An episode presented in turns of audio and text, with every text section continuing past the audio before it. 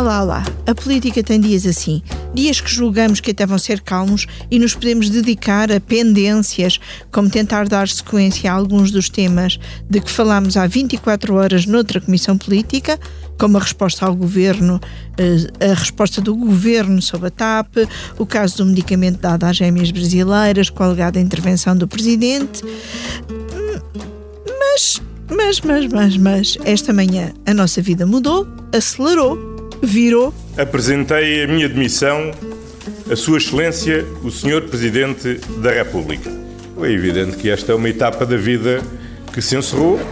Posto isto, reunimos aqui de urgência a Comissão Política com a nota prévia de que vamos estar a comentar uma realidade em contínuo uh, movimento. Comigo tenho os comissários habituais, David Diniz, à distância. Olá, David. Sempre presente, olá, Eunice. Vitor Matos. Olá, olá, Political Junkies. E Liliana Valente, eh, uma eh, comissária não permanente, mas quase. Olá, olá. Political Junkies também.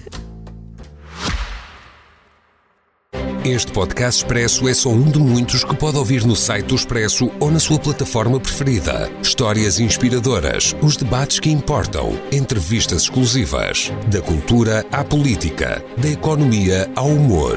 Ouça onde e quando quiser. Fica a par das últimas novidades em expresso.pt barra podcast e nas nossas redes sociais. Expresso. Liberdade para pensar. Portanto, já sabemos que o Primeiro-Ministro se demitiu, que a admissão foi aceita, mas ainda não sabemos o que é que vai uh, decidir uh, o Presidente da República. E vamos começar por aí. Vítor, qual é o hum. cenário mais provável? O cenário mais provável é, é a convocação de é a convocação de eleições uh, com uma possibilidade de o presidente um, com uma possibilidade do Presidente pedir a António Costa para ficar mais algum tempo até a aprovação do, do Orçamento de Estado na Generalidade. Na, uh, na votação desculpa, final. Na votação final global e na especialidade. Por partes. Primeiro, uh, a, a, convocação de eleições. Uh, não é de forma alguma expectável que o Presidente da República venha a convidar outra personalidade do PS para formar governo, porque ele disse isso logo na tomada de posse do, na tomada de posse de, de António Costa que se ele saísse o governo caía. Portanto, quer dizer, seria preciso um pinote do outro mundo para, para poder fazer aqui as coisas de forma diferente e não parece que o quadro convide um, a soluções uh, deste tipo, até porque o governo foi atingido no seu coração com estas questões todas e, portanto, e tendo em conta também o passado do presidente, a história recente do presidente com o governo, eu acho que é, é inevitável a, a, a, dissolução. Outra questão é o orçamento. Pode ser uma dissolução que demora algum tempo a ter efeito. Uh, sim, mas é que repara, uh, tu também há bocado estávamos a falar sobre isso. Uh, a convocação de eleições, neste caso, pode ser feita até um pouco mais tarde, como o Presidente fez na, na, na última vez que, que dissolveu, para dar tempo aos partidos para se organizarem. Resta saber como é que ele vai fazer as contas da diferença de tempo entre as legislativas e as europeias. Pronto, eu não acredito que ele vá levar isto. As deixar europeias um governo, serão a 9 de junho. Não acredito que ele deixe o governo seis meses uh, em gestão, portanto, não, não, acho que isso não faz sentido. O, uh, quanto à questão do orçamento, há, há aqui uma questão uh, constitucional que é o seguinte: quando as propostas de lei do governo caducam com a admissão do governo, acontece que o, o orçamento de Estado já foi aprovado portanto já é eh, já está na, já faz parte enfim, da, já, já está na, nas mãos da Assembleia da República e portanto só assim é que é possível que o que o que, que o orçamento, orçamento venha a ser aprovado. Uh, aprovado. Liliana, um, o Primeiro-Ministro uh, demite-se hoje de surpresa uh, por estar a ser uh, investigado, uma investigação que, por ser Primeiro-Ministro, tem de estar sob a alçada do Supremo, do Supremo mas António Costa, no seu, na sua declaração, frisou várias vezes que soube disto por uma nota uh, do Gabinete de Imprensa da Procuradoria-Geral da República. Um, isto parece-te uh, normal? Não. não parece, quer dizer, não, não parece eu, eu vou ler o parágrafo. O parágrafo é um parágrafo final, até tinha aqui aberto, da, da, do Gabinete de Imprensa da Procuradoria-Geral da República que diz assim: No decurso das investigações surgiu, além do mais, o conhecimento da invocação por suspeitos do nome e da autoridade do Primeiro-Ministro e da sua intervenção para desbloquear procedimentos no contexto supra-referido. Tais referências serão autonomamente analisadas no âmbito de um inquérito instaurado no Supremo Tribunal de Justiça, por ser esse o for competente. Isto é o último parágrafo de uma nota sobre o que aconteceu hoje.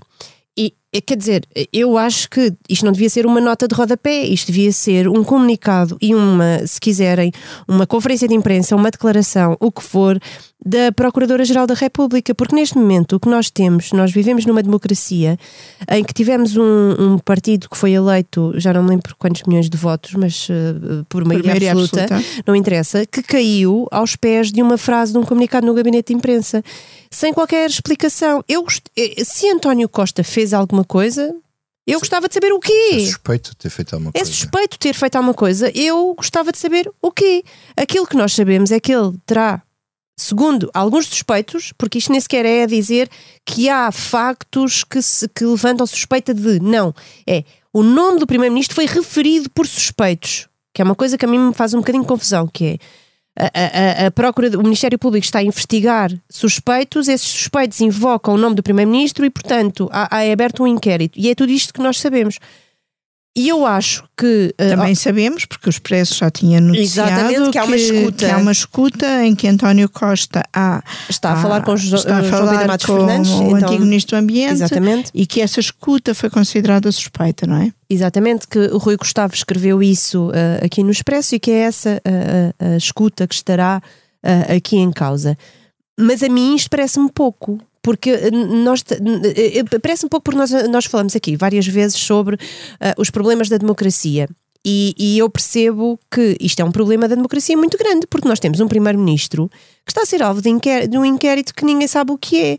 E uh, não é uma coisa de sumenos, porque estamos a ver o Poder Judicial e bem a ser autónomo e independente e a investigar os políticos, ainda bem que o faz, mas também nós precisamos de ver os resultados dessas investigações para que haja aqui uma concretização das coisas. Mas, cara, Portanto, o resultado é que para uma decisão desta gravidade. Ah, pelo menos transparência uma nisto, decisão é? desta gravidade ou comunicação de um facto desta gravidade implicava sentido de Estado e sentido institucional por parte da senhora Procuradora mas as pessoas na justiça não têm este mindset, eu não consigo perceber porquê. Porque acham que não devem explicações a ninguém. Devem, devem, o problema é que devem.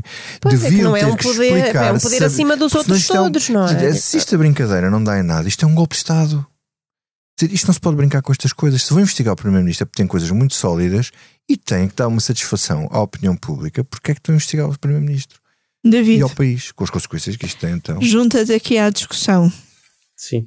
Eu, eu, eu, quer dizer, eh, vamos lá por partes. Eu, parte um, concordo que este é um. Uh, uh, o Ministério Público e a Procuradoria-Geral da República meteram-se num caso muito sensível, muito picudo. E eu acho que é literalmente impossível que ao mais alto nível do Ministério Público não se percebesse que uh, o desencadear deste processo, chegando ele ao Primeiro-Ministro teria esta consequência. Acho impossível. Seria de uma irresponsabilidade atroz. E acho que isso, eh, a minha opinião, ou o meu entendimento, é que essa, isso exigiria um tipo de esclarecimento público sobre o que estava a acontecer grande. Agora, isto é dizer uma coisa. Outra coisa é. Eh, nós não sabemos nada, portanto, pressupor que isto não é nada. Eu não posso não, não, pressupor não que isto é não é nada. Foi isso que eu seja, disse, atenção. Não, eu sei, não, não estou a contradizer, estou a acrescentar. Porque eu acho que este ponto é importante. É assim: o que nós vimos esta manhã foi uma ação desencadeada, sem uh, fuga de, de, informação, portanto, foi desencadeada nos termos em que deve ser desencadeada, uma ação judicial desta natureza. Uh, uh, o Primeiro-Ministro foi a Belém Ato imediato, o Presidente da República recebe a Procuradora-Geral da República, de onde nós temos de supor que o Presidente quis saber exatamente o que é que estava em causa e que esta dimensão, ou seja, o envolvimento do Primeiro-Ministro ou uma queixa-crime e uma investigação desencadeada ao próprio Primeiro-Ministro, eh, essa também foi devidamente enquadrada e que isso foi transmitido ao Primeiro-Ministro. Este é o procedimento correto, não estou sequer a colocar em causa. Este é exatamente o procedimento como deve acontecer, havendo justa causa para investigar o Primeiro-Ministro. Portanto, eu não, eu não vou partir do pressuposto que a irresponsabilidade ao nível da justiça é tão grande que isto não foi tudo medido e que o Presidente da República não foi devidamente informado. Mas acho que devemos questionar, uh, e, e que não é? o Primeiro-Ministro, sabendo isso, entendeu demitir-se. E isto não invalida que o Primeiro-Ministro possa dizer tendo... eu não sei mais nada. O, o, o que eu estou a dizer é isto é tão sério que eu não posso acreditar que uh, as coisas não tenham sido medidas. Eu, eu acho que foram. Uh, outra coisa é o processo político que segue, isso. Mas, oh, David, deixa-me só, deixa só comentar uma coisa que o David está a dizer que não concordo exatamente. Um, esse processo formal é, é uma, uma, é uma coisa. Outra é o comunicado é assinado, aliás, o Primeiro-Ministro referiu-se várias vezes. O comunicado é assinado pelo gabinete de imprensa. Uma coisa desta gravidade devia ser assinada pela Procuradora-Geral da República. Pois claro. Isto é importante do ponto de vista institucional. Isso não é, não é correto, não é assim que as coisas se fazem. Uh, e uh, ela podia ter informado o, o Primeiro-Ministro. Quer dizer, antes do. Ele não, ele não tinha que saber isto pelo comunicado de imprensa. Ela, ela, há, há, questões destas que no momento em que as coisas acontecem, em 10 minutos, 5 minutos, um quarto de hora, quer dizer, eh, ela informar eh, eh, institucionalmente o Primeiro-Ministro do, do, que vai sair. Quer dizer, acho que é mínimos de funcionamento das instituições, não é? E que não, e que não pelos vistos, isso não, não aconteceu. Acho que há aqui um salto institucional desse desse ponto de vista. Oh, oh, David, deixa-me continuar uh, contigo e perguntar-te. António Costa disse que este é o fim de uma etapa, é um fim inglório? Particularmente inglório, sim. E, e, acho que é, que é o pior fim possível para o Partido Socialista por vários motivos. O primeiro é, é que uh, é, é um é mais um primeiro-ministro que tem mais uma investigação. Eu acho que as coisas não são comparáveis, mas, mas leva à queda de um primeiro-ministro uh, em funções e, portanto, tem um peso gigantesco em cima do partido. Isso é péssimo. Segundo, porque o PS tem, uh, ou vinha tendo nas últimas semanas um processo de afirmação de uma tendência que não é a de António Costa e que faz pressupor que o PS entre numa, numa, num período muito conflituoso internamente de, de escolha de líder. Isso é, é, muito perigoso para o Partido Socialista. Uh, e depois porque havia todo um projeto em andamento, quer dizer, ou seja, António Costa não sai, não sai do cargo de podendo dizer que construiu um aeroporto, que deixa um orçamento de Estado com uma redução de IRS, uh, que uh, desbloqueou o problema do SNS, que, quer dizer, tudo isto fica, fica preso.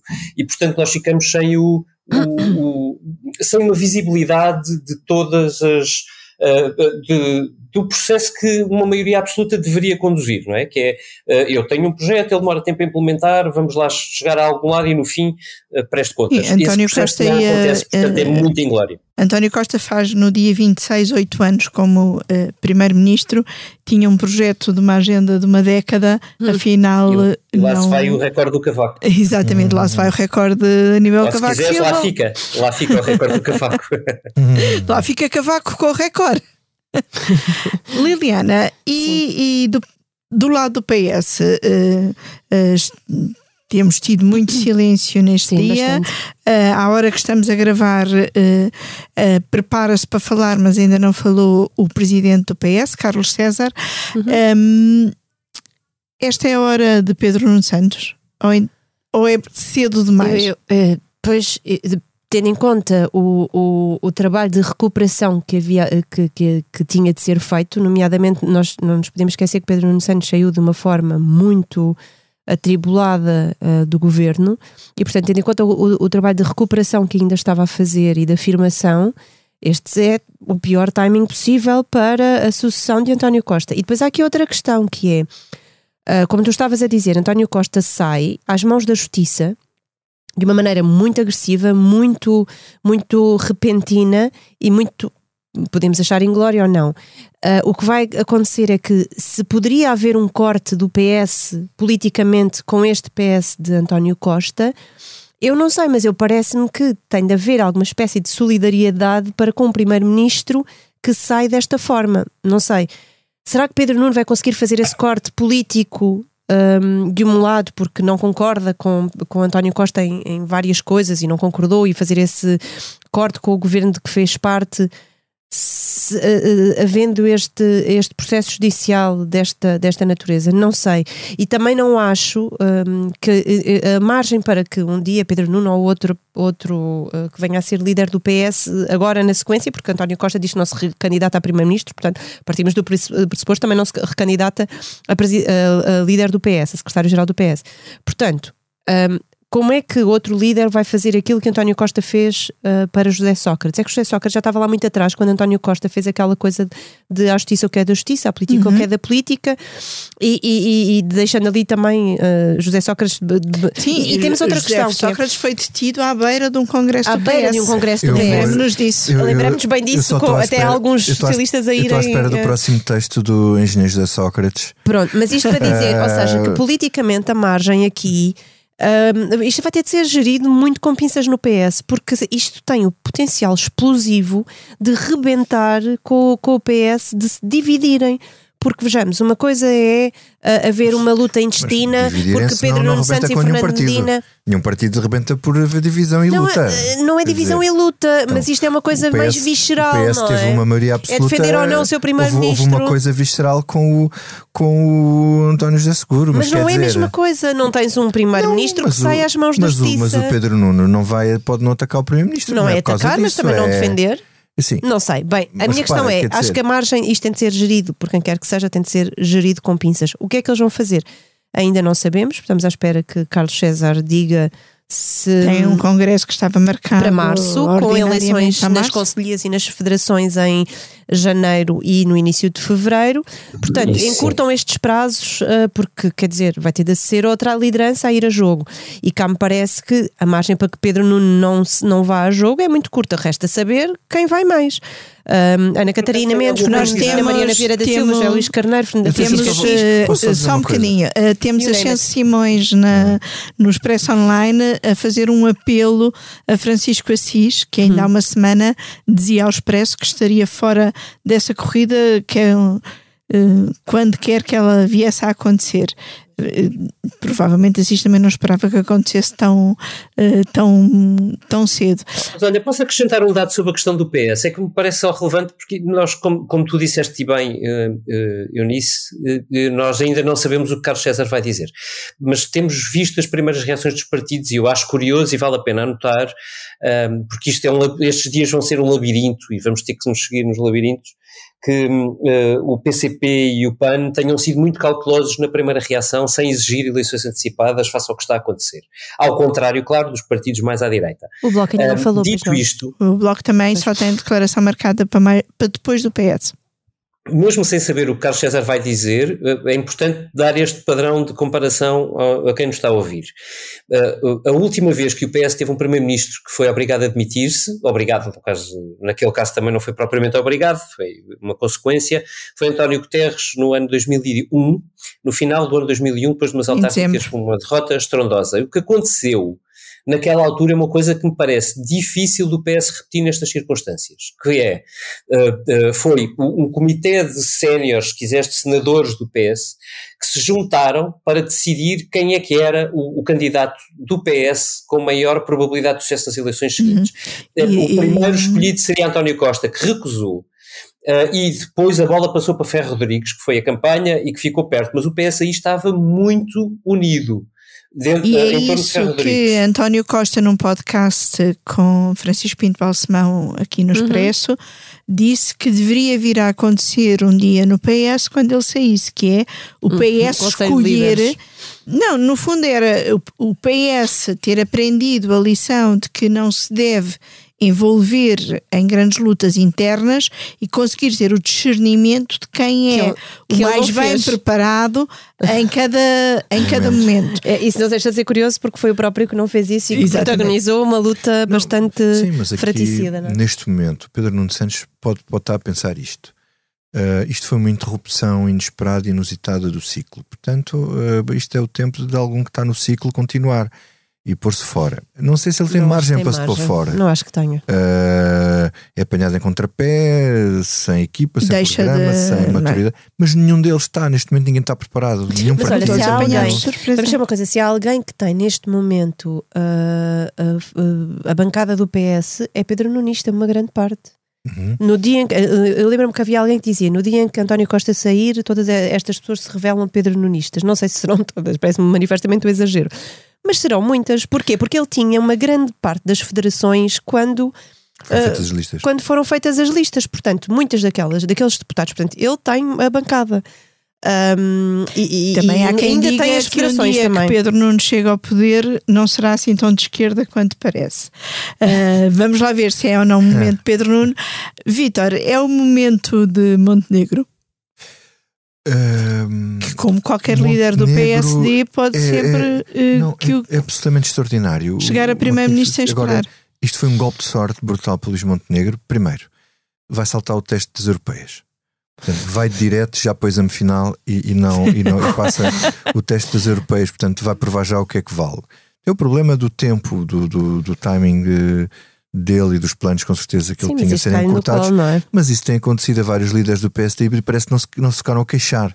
Quer dizer, acho que Durão Barroso não se queixa do António Guterres de ter ido embora e de ter obrigado a refazer em 15 dias as, as listas para as europeias, por exemplo. Um, mas é assim, ele tem um congresso marcado agora para o fim de novembro, que era um congresso estatutário, e vai se tornar um congresso aclamatório de unidade do partido em volta do líder e de lançamento do ciclo eleitoral. Portanto, desse ponto de vista, não podia, não podia ser melhor do, do ponto de vista interno do partido. Agora, um, Acho que aqui a sombra agora, do Pedro Passos é Coelho, aquela história da, da, sombra do Pedro Passos Coelho também acho que se dissipa agora, porque ele vai já ao teste final e depois não sei se no ciclo seguinte, se ele não conseguir, se Pedro Passos Coelho está para vir amargar não sei quantos anos à frente da liderança, se correr mal ao PSD, se correr bem, também fica fora. Ou seja, eh, isto aqui muda também o quadro eh, no PSD. À direita, o que se prevê aqui vai ser uma luta absolutamente eu ia dizer fratricida, não vou dizer fratricida porque eles não são irmãos, apesar de virem do mesmo partido, que é do Chega com o PSD, o PSD lutar pelo voto útil e o Chega uh, vai para eleições numa circunstância ainda mais favorável do que o PSD, com o governo a cair por causa da corrupção.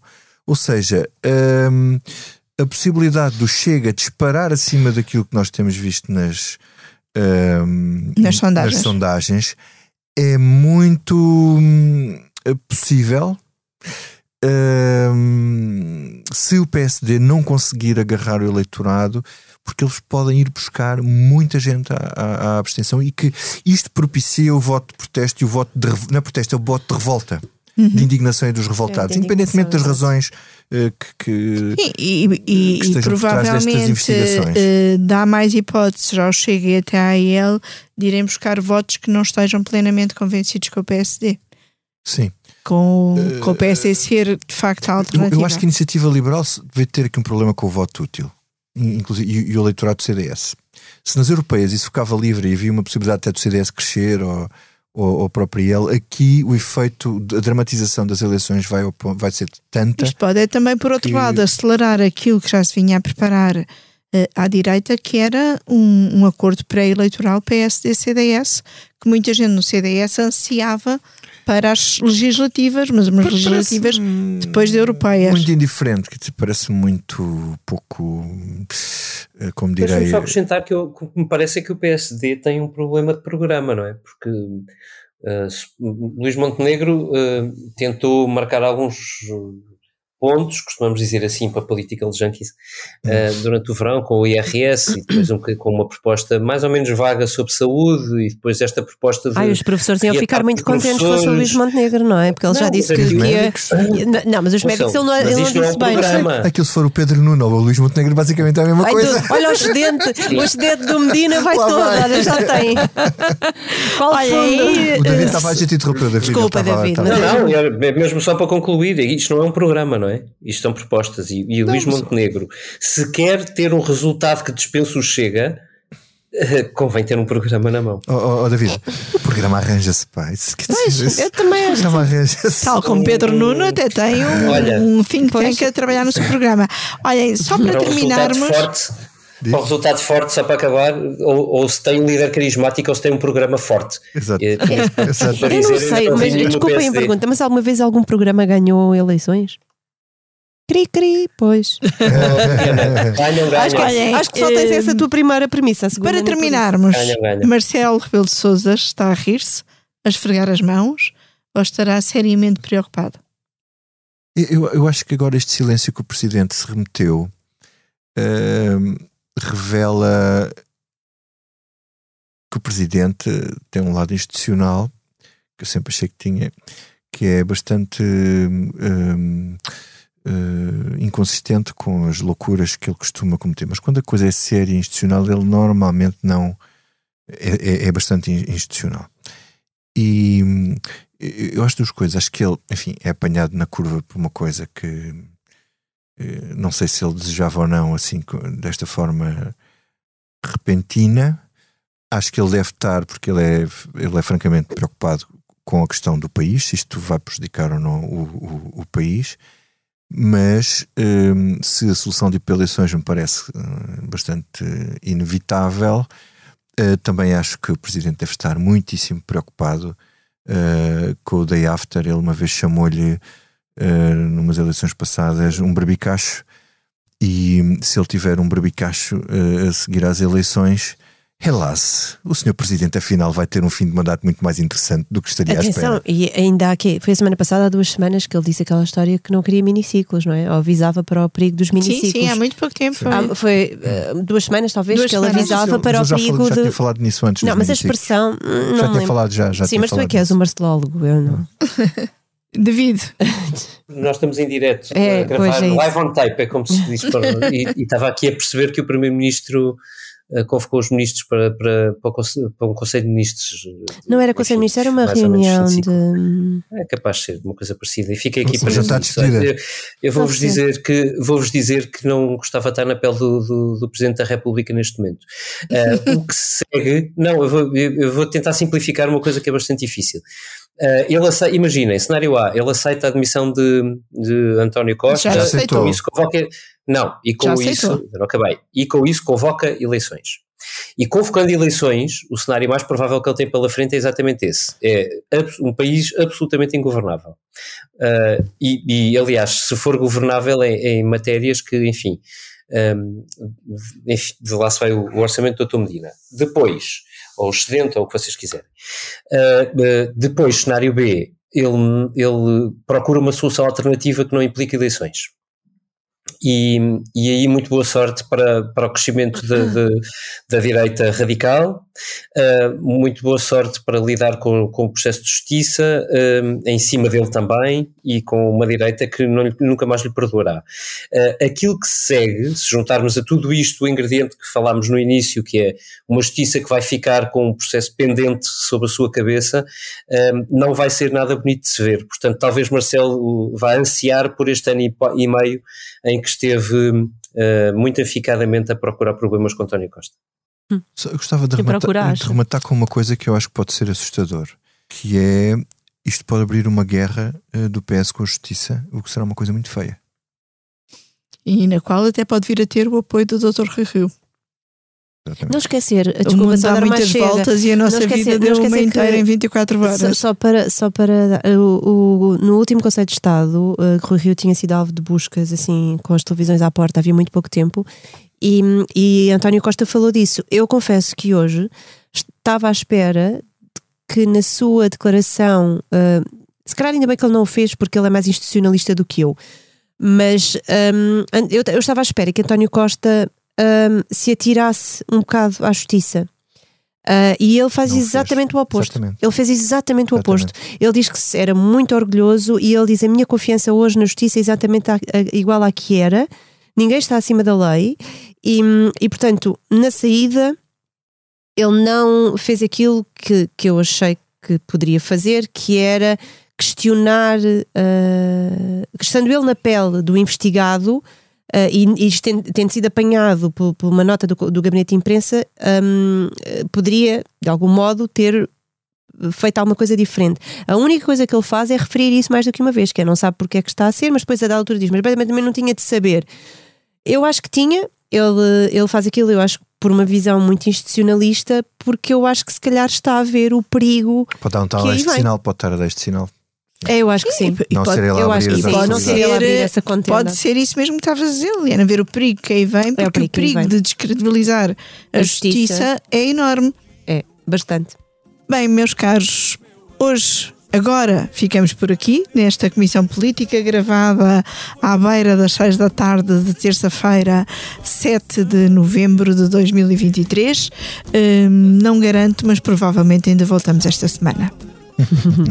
meu adeus, meu adeus, meu adeus, adeus, não tem mais volta. Chegou a hora de sermos cada um por si. Mas eu confesso